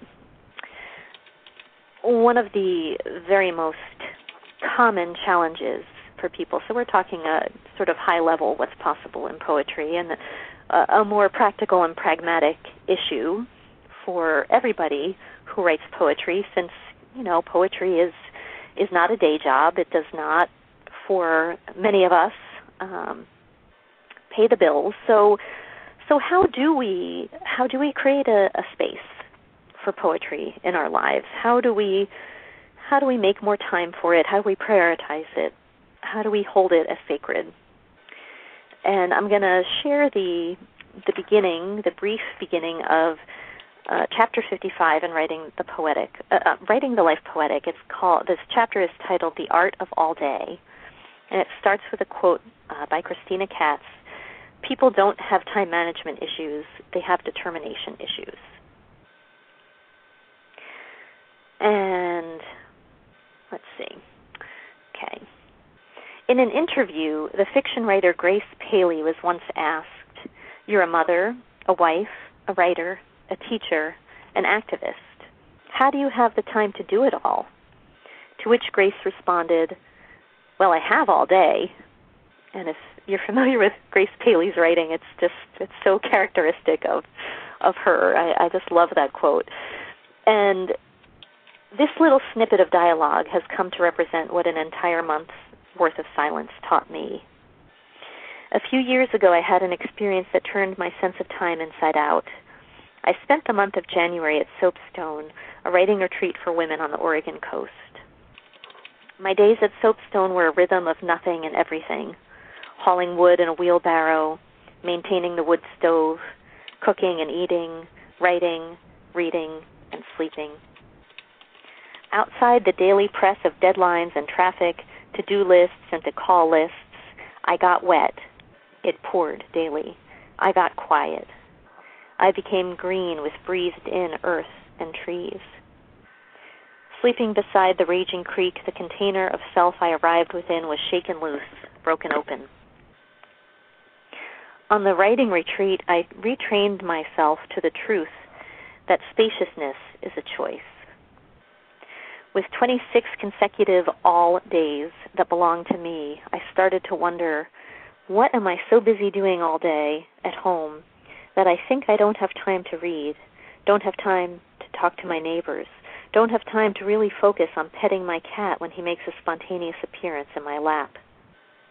It became difficult to remember what's so much more important than being present in my life.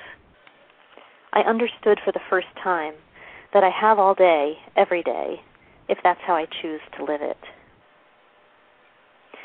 So, uh, following that are a, a number of tips for not, you don't need to go on a month long writing retreat to remember that you have all day and there's several exercises recommended exercises recommended after that for kind of cultivating that state of mind but it, it's I invite you to remember that we all have we all have the same amount of time we all we all get 24 hours in a day and we all get to choose what we do with those hours so if you're if you're convinced that you don't have time for poetry or it's something that you struggle with, I invite you to take a step back and start really paying attention to what you're doing with your time and whether what you're doing is in line with what you value. Um, it may be that um, I think I'm going to leave it at that. I'm writing about that quite a bit in the Productive Writer, and uh, it, late in this year, you can get more ideas about time and creating a relationship with time that makes lots of space for whatever writing you want to prioritize. So, give me a second to clear my throat again. So, how how does one cultivate receptivity? My my theory, what has worked for me and what I have seen work for others, is that we need to really respect what it is that we are given. To invite and attract our key themes, to welcome them when they come, and to not rule them out as unimportant or, or stupid or whatever the things are that we tell ourselves about what comes. And it's it can be a tricky that can be a tricky business. So we're going to talk about that a little bit. But I believe that every every one of us has a swarm of poems right this minute flitting around our heads waiting to land and they're trying to figure out how to penetrate our force field. And that often we don't know how many ideas are already flowing through us, that are already right there for us until we start writing them down. And so I'm going to offer, I have a, chapter six is called Poetic Pheromones, and it's has a it, it sort of guides you through a process of attracting your true subjects and offers an in-depth list for sort of exploring what those might be. And I am going to to walk you through that list right now. And this is again, this is designed to be fun and to just kind of see what comes up. It's a random, strange list of questions uh, designed to, uh, you know, just kind of get you exploring things that may not may not be at the top of your list for things that you want to write poems about or things that you want to write about at all, but just just to see what you think about these and see if there are any subjects or themes that that come up for you that you might not be aware of at this moment as we're thinking about it. So I'm going to share a handful of prompts, questions, and then again we'll give you a little bit of time to write about those. Okay, so get your pens ready. And again, I'm going to move through these quickly and invite you to revisit these later at your leisure if you are so inclined. How do you like your eggs? I'm thinking actually that some of these are sort of first date questions. So let's pretend we're having a poetry first date, okay? Except that um, you don't actually have to ever reveal any of this to me. What did you dream about last night? Actually, it's more of a first date with yourself. What is most embarrassing or impressive about your family? Or maybe not even most embarrassing, but just what comes to mind? Some little notable story or scenario that's in the family lore. What did someone tell you about yourself in elementary school that you still believe? Which of the seven dwarves would you be? And you know, feel free to feel free to substitute whatever fairy tale character you identify with. You don't need to limit yourself to the dwarves if uh, the uh, Cinderella or the evil stepmother are, are calling to you. What's the one mistake you swore you'd never admit to anyone? What book do you wish you'd written yourself, or what book will you write? What texture makes you want to curl up inside it and take a nap? Which celebrity or movie character do you mo- most resemble in appearance, philosophy, or approach to life? What would you be doing right now if you weren't doing this? What types of information do you retain flawlessly and effortlessly? What time period in history most intrigues you? Who have you not forgiven? If you were a dog, what breed might you be? Or if you feel that you would never be a dog, what animal might you be?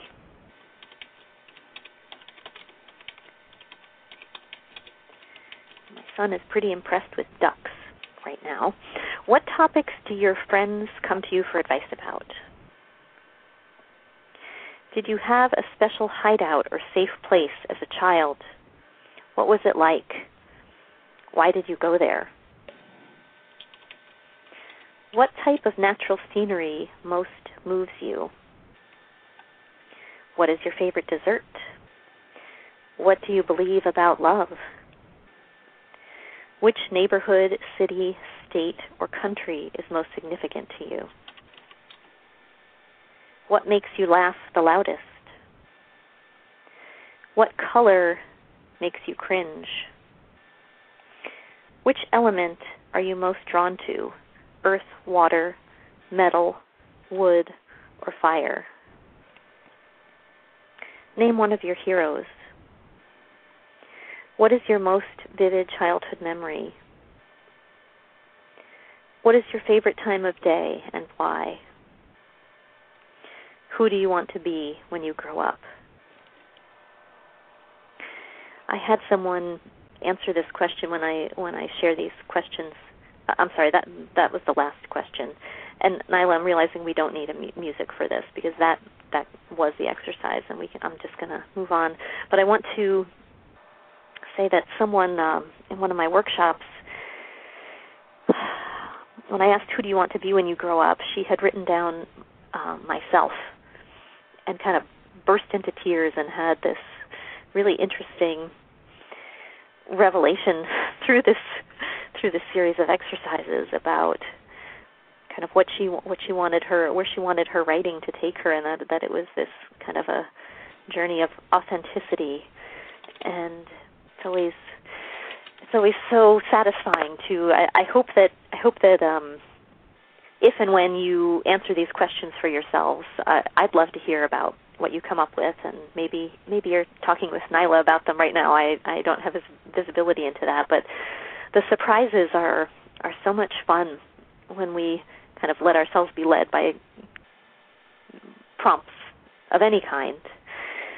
And um, I invite you, if, if these questions do appeal to you, you may want to return to them over time if you get stuck, if you're facing the blank page and you're not sure where to go, because you may different themes may emerge for you over time, and uh, it's a nice way to just kind of return to yourself and start exploring. Okay, let's see where I am here. So, so whatever it is, whatever it is that you feel is uh, asking for your attention in poems, I just want to invite you to listen and respect and give it give give give po- give poetry to what is asking for for poetry. It's very tempting to write off certain topics as not worthy of poetry, and we we maybe have the sense that we want to impress somebody or write a poem that was as good as whatever it is that we are holding as our ideal. But I argue, I, I suggest that the truth is that it doesn't really matter much what we decide we want to write. It's generally we are chosen by our poems and our themes, and to allow those to come through us will will give us so much more. Will give our writing so much more life, and give us so much more to work with. And you know, after five or ten or twenty years or so, whatever it is that you you don't think is worthy will have written itself through you, and you can move on to other things. Um, Okay, so I'm gonna so so we just we just came up with this list, this this poetic pheromones list of questions about uh, about who you are and what you might be interested in. And I'm not going to actually share the exercises from the next chapter that, that follows this one in the book, but I'm going to talk about it a little bit. So once we've identified kind of a list of possibilities, the next step is to consider how we want to think about something from the list. And I'm going to just explain what I what I mean by that a little bit and and articulate a, a process that that works for me that hope that I hope will be interesting to you. So Wallace Stevens has a famous poem titled 13 Ways of Looking at a Blackbird. And the poem ha- includes 13 numbered stanzas, and each stanza portrays the blackbird in a in a different light. So we get 13 different frames or 13 different little poems. And I think of this poem as being a poem about blackbirds, but also being a poem about poetry. And what it reminds me is that the writing of poetry is about discovering ways of looking, and it gives us the opportunity to slow down and really pay attention. And as we practice looking and practice writing that is informed by that looking, we start to notice patterns about the ways that we look or the things that we look for. So, while studying a blackbird, for example, you may uncover your own thirst for flight or your biases about the color black, or you may look up and see the strange shape of buildings and trees against the sky as you're looking for that blackbird. Or maybe the blackbird rearranging its wings re- reminds you of your grandfather coming in from the cold and shaking snow from his long black overcoat. So my so my point is that, uh, and evidently my dog Henry has a point too. Sorry if you can hear that barking. Um, my point is that eh, as we as we consider the blackbird carefully, the closer we look at this blackbird, the more we unveil or tap into our own cosmology for blackbird and start seeing and imagining and thinking about all kinds of things that are in some way related. So let's say each of us right now starts a poem that begins with a blackbird, with us asking ourselves all kinds of questions about what a blackbird means to us. And this is actually a list that I will um, happily send you after this workshop is over if you're interested. We'll talk about that at the end. Um, so a poem that starts with a study of a blackbird can end up, of course, as we all know, having nothing to do with blackbirds at all. Instead, one of us might engage with the grandfather image and then end up writing a poem about the lineage of men in his family. And so this is a way that looking becomes a kind of portal in writing poetry. And very often the subject or object that we're studying is the point of entry rather than the definitive endpoint of the poem. So if we kind of hold whatever it is that we're contemplating in in that space of respect and possibility um, of where might this take me? What is it about whatever it is that I am contemplating in this poem? What does it have to teach me about me, about the universal human experience? Where where does it where is it going to what does it have to to share with me?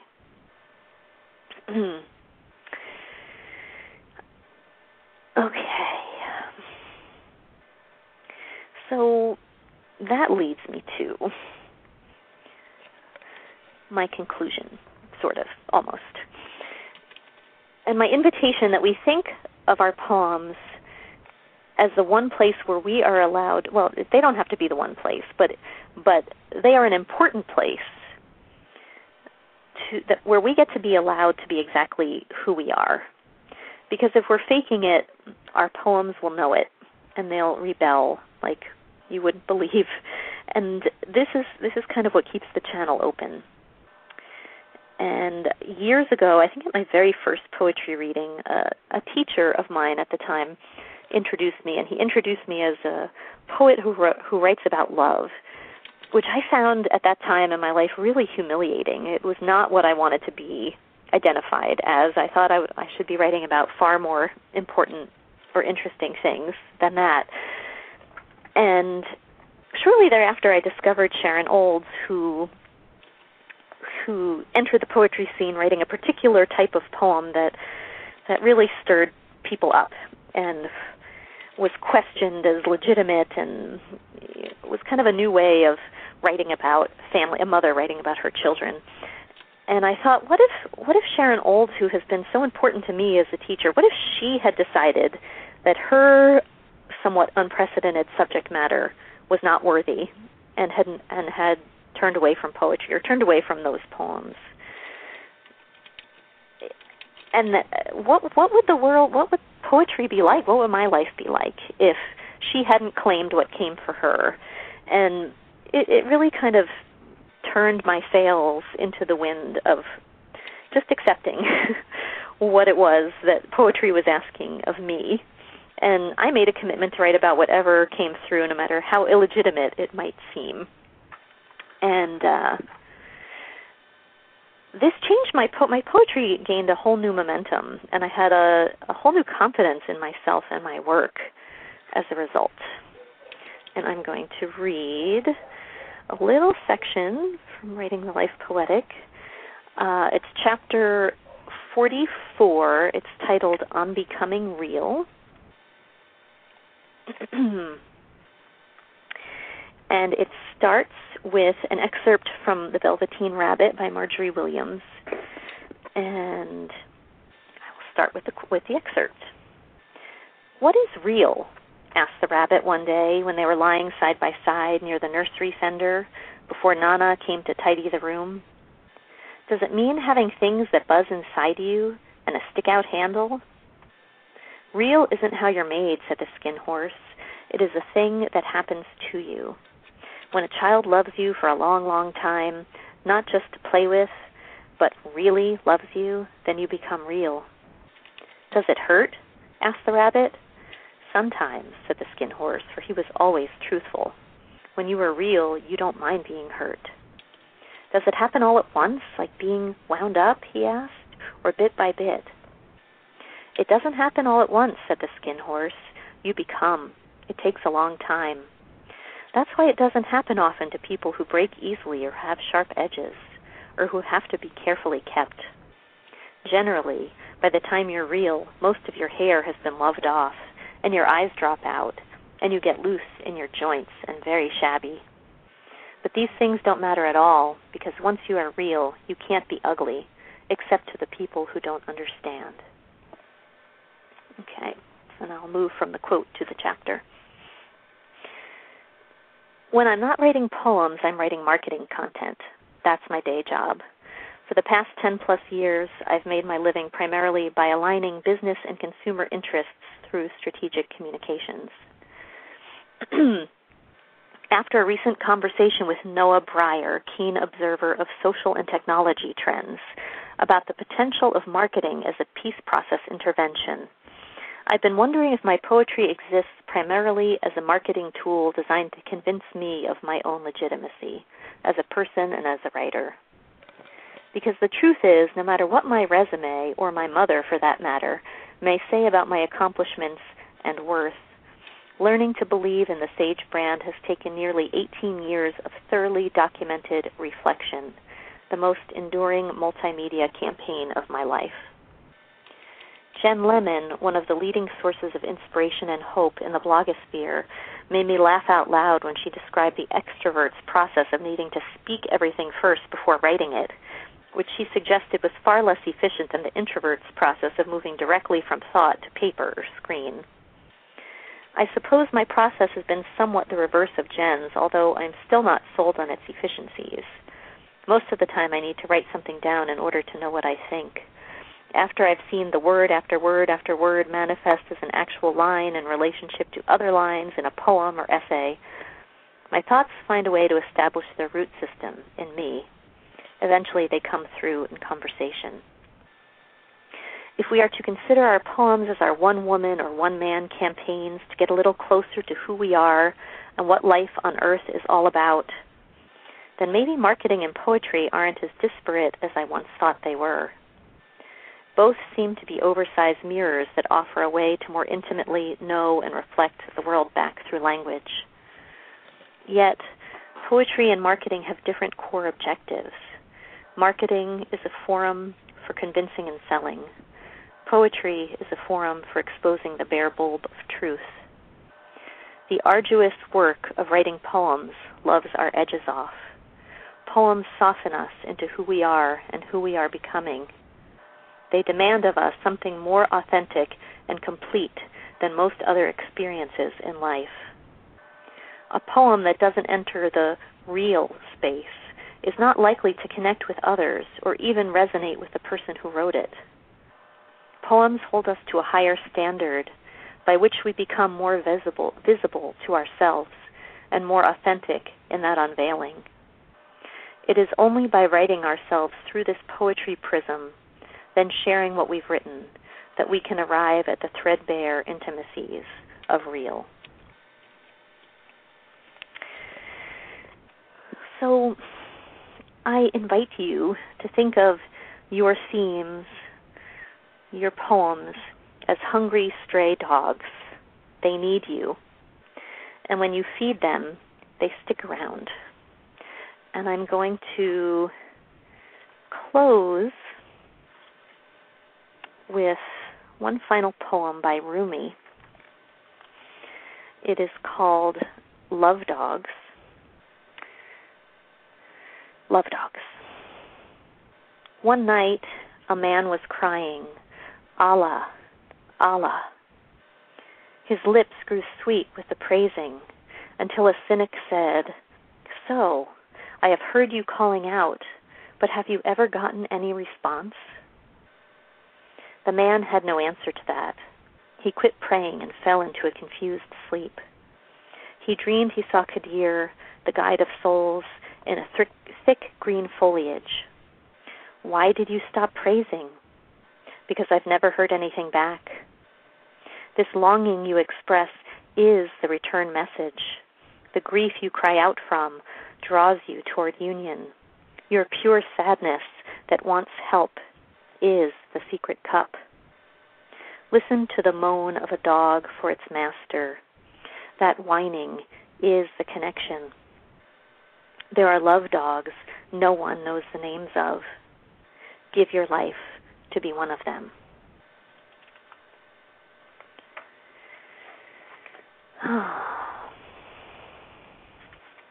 And I'm going to share one brief quote. Here. This is a most of the chapters uh, start with a quote by a writer I admire, and uh, this one is a little bit Nike inspired. You will the the title of the chapter is Just Do It, and the quote is from Shanna Germain, who is a fabulous poet and writer of many genres. And she says, Just write. I know it sounds cliche or simplistic, but nothing else will teach you to write. You can take a million classes, read a thousand books, but the only way to learn is to put your hand to paper or the keyboard and get started. Imagine a novice baker who read all the cookbooks in the world but never made a cake. So just write. If it falls flat or gets burnt the first and hundredth time, that's okay. It might not feel like it, but you're getting better each time. So, Nyla, it looks like we have a few minutes remaining.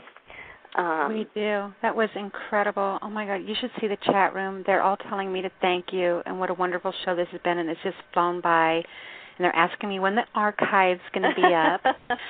but before we've got four minutes left, and so okay. I want to make sure that you. First of all, I want to tell you thank you so much for being here. This has been incredible for me to sit and listen. And I haven't kept up Thank with the writing so prompts because I'm me. more than welcome. Um, so I'm looking forward to be able to go back and listen to the show and archives as well, and and join in and do some of the writing prompts. I am so excited about that. But you had Wonderful. a special offer you wanted to let people know about um, a special treat for them. Did you want yes. to tell them? Yes, I would. I would love to. Uh, a couple, a couple of uh, opportunity, a couple of free gifts for folks who are participating in this workshop. Uh, one, I wanted to let you know about a bi-monthly uh, zine called the Writing the Life Poetic Zine, which I am the publisher of. It is uh, it is a very substantial publication that goes out by email uh, every other month. There are 10 columnists writing about pretty much every dimension of the writing and publishing life. It is very informative and inspiring, and I would love to make it available to you. If you're interested, you can sign up at uh, in a couple different places. I have a, a website and a blog specifically for this book, um, and the addresses are writingthelifepoetic.com. If you go to that website and just scroll down to the bottom of the home page, I think I believe on every page of the site at the bottom there is a little uh, box where you can plug in your email address, and you will be subscribed to the zine. And the only thing that you will get from me is the zine, you, uh, as well as an occasional update about classes. usually those are folded into the zine. Also, the blog, writingthelifepoetic.typepad.com, has a field for that. Lo- you can also email me at sage at sagesaidso, S-A-G-E-S-A-I-D-S-O dot com, and I will subscribe you. If you email me, I will also be delighted to send you a free brief ebook written by me.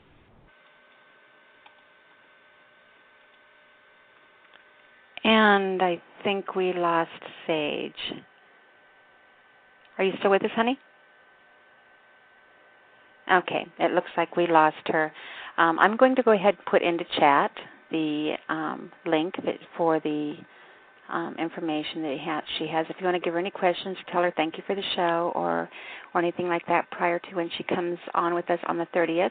I just put her email into the um, chat room, and once again, it's Sage S A D E said S A I D so sagesaidso.com. So go ahead and email her over there, and she will get the ebook to you and the information on the zine. You can also ask her what she needs to do or what you would need to do to be able to submit to that.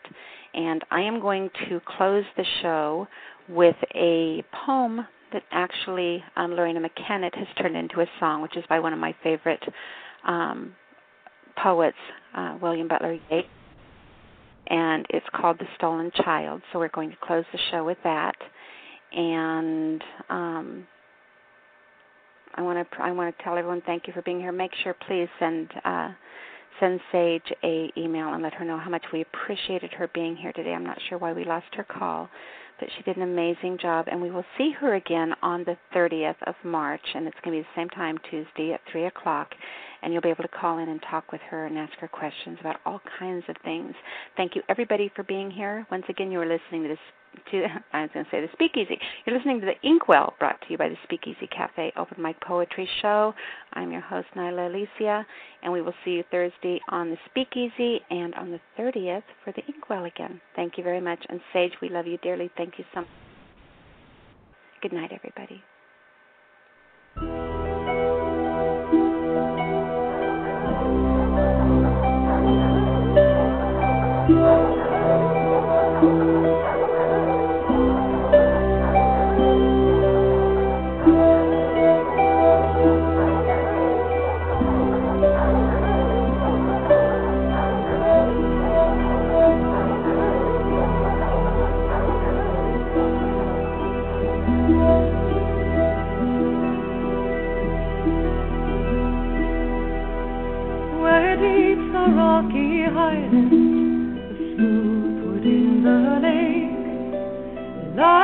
A leafy island with the laughing herons wake. The drowsy water runs, there we feed our furry birds, full of berries and of red stolen cherries. Come away, a human child, to the waters and the wild, with a fairy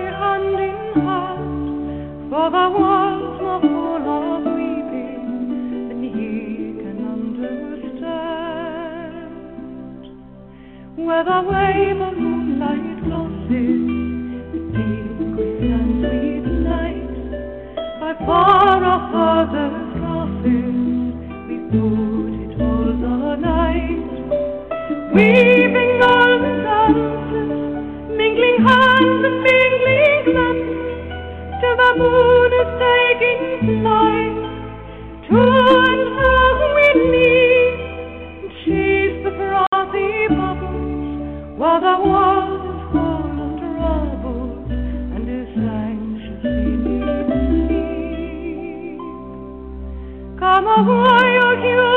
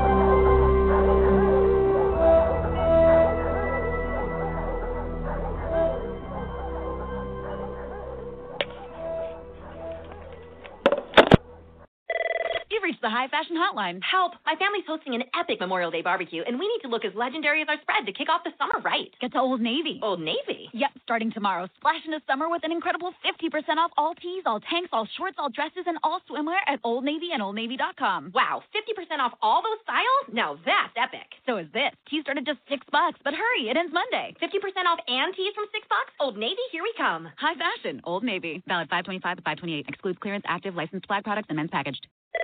You've reached the high fashion hotline. Help! My family's hosting an epic Memorial Day barbecue, and we need to look as legendary as our spread to kick off the summer right. Get to Old Navy. Old Navy? Yep, starting tomorrow. Splash into summer with an incredible 50% off all tees, all tanks, all shorts, all dresses, and all swimwear at Old Navy and OldNavy.com. Wow, 50% off all those styles? Now that's epic. So is this. Tees start at just six bucks, but hurry, it ends Monday. 50% off and tees from six bucks? Old Navy, here we come. High fashion, Old Navy. Valid 525 to 528. Excludes clearance, active, licensed flag products, and men's packaged.